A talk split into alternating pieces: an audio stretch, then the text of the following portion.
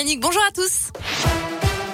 Et on commence avec euh, le trafic. Prudence sur les routes avec de très fortes pluies en Isère et dans l'Ain. Le préfet du département rappelle que l'Ain est en vigilance orange pour des risques d'inondation jusqu'à 150 mm d'eau dans l'est du département. La pluie va continuer au moins jusqu'au milieu de la nuit prochaine. Ça pourrait entraîner des coupures de courant et des perturbations sur les trains. À la une, les discothèques ne rouvriront pas avant fin janvier, fermées depuis le début du mois de décembre en raison de la situation sanitaire. Elles resteront porte close au moins trois semaines supplémentaires. Annonce ce matin de Jean-Baptiste Lemoine, ministre délégué chargé du tourisme. Autre annonce qui concerne les étudiants cette fois-ci. Les examens sont maintenus en présentiel à la rentrée selon Frédéric Vidal, la ministre de l'enseignement supérieur. De quoi rassurer les étudiants qui doivent passer des partiels prochainement. Des reports pourront toutefois être envisagés, mais au cas par cas seulement. La course contre le variant Omicron se poursuit. Le projet de loi sur le pass vaccinal arrive aujourd'hui à l'Assemblée nationale. Un texte adopté en Conseil des ministres qui rend la vaccination obligatoire pour l'obtention d'un pass sanitaire. Il pourrait entrer en vigueur dès le 15 janvier et être exigé pour les loisirs, les restaurants ou encore les transports interrégionaux.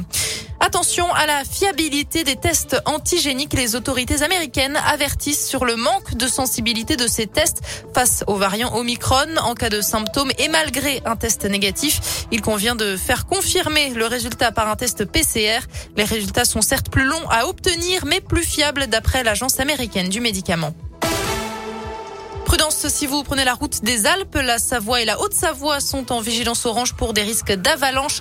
Les sorties en montagne sont fortement déconseillées.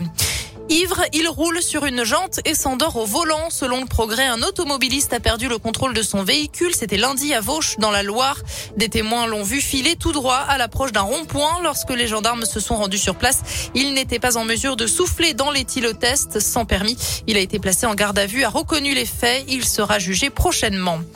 Un mot de basket et le coup d'envoi du All-Star Game ce soir, la grande fête de fin d'année du basket français qui réunira 16 000 spectateurs à Paris-Bercy pour un show toujours spectaculaire. Plusieurs joueurs de la région seront présents, notamment Axel Julien, le meneur de la JL Bourg, le Villeurbanais Eli Okobo et le Rouennais Lauren Jackson. Le All-Star Game, c'est à partir de 19h ce soir à suivre en direct sur Beansport 1.